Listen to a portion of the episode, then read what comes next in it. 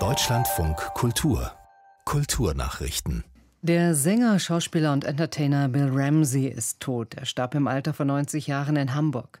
Ramsey, der als junger US-Amerikaner nach Deutschland kam, wurde mit Schlager- und Jazzmusik bekannt und tourte für unzählige Fernseh- und Bühnenauftritte durch Europa, die USA und Nordafrika.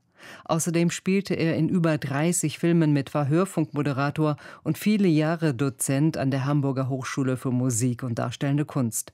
Mehr zu Bill Ramsey gleich in der Tonart.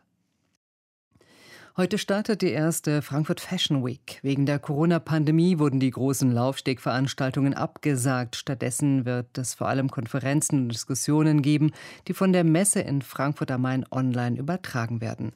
Jutta Nieswand in Frankfurt hat am Morgen der Oberbürgermeister der Stadt Feldmann die Frankfurt Fashion Week eröffnet. An fünf Tagen in über 72 Stunden soll sie digital präsentieren, was die Modebranche derzeit bewegt. Im Mittelpunkt stehen die beiden Themen Nachhaltigkeit und Digitalisierung. Als ein Highlight dieser Frankfurt Fashion Week gilt der Frankfurt Fashion STG Summit, eine Konferenz unter Schirmherrschaft der Vereinten Nationen. Der Bikini feiert seinen 75. Geburtstag. Benannt wurde er nach dem Bikini-Atoll, wo die USA im gleichen Jahr, also 1946, die erste Atombombe nach dem Zweiten Weltkrieg getestet hatten. Doch den Bikini gab es schon viel länger.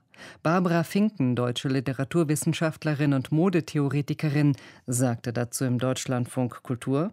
Wir kennen Bikinis aus dem vierten Jahrhundert, aus Mosaiken in Sizilien. Und es war sowas wie eine römische Sportlerkleidung. Im Mittelalter badete man ja nackt und schlief auch nackt. Äh, die ganze Mode, dass man sich anzieht zum Schlafen, zum Schwimmen, die kam erst mit den großen Seebädern und die waren auch ganz weit und mussten alles bedecken. Deswegen waren die Leute so euphorisiert, weil der Bikini praktisch das Wiederfinden von Freiheit, von Schönheit, von Liebeslust war. Ja? Die Modetheoretikerin Barbara Finken. Der reichste Mensch der Welt, Amazon-Gründer Jeff Bezos, legt nach fast drei Jahrzehnten die Leitung des Online-Versandhändlers nieder. Er überlässt das operative Geschäft seinem Stellvertreter Andy Jassy und bereitet sich auf eine bemannte Weltraummission mit seinem Raumfahrtunternehmen Blue Origin vor. Katharina Wilhelm.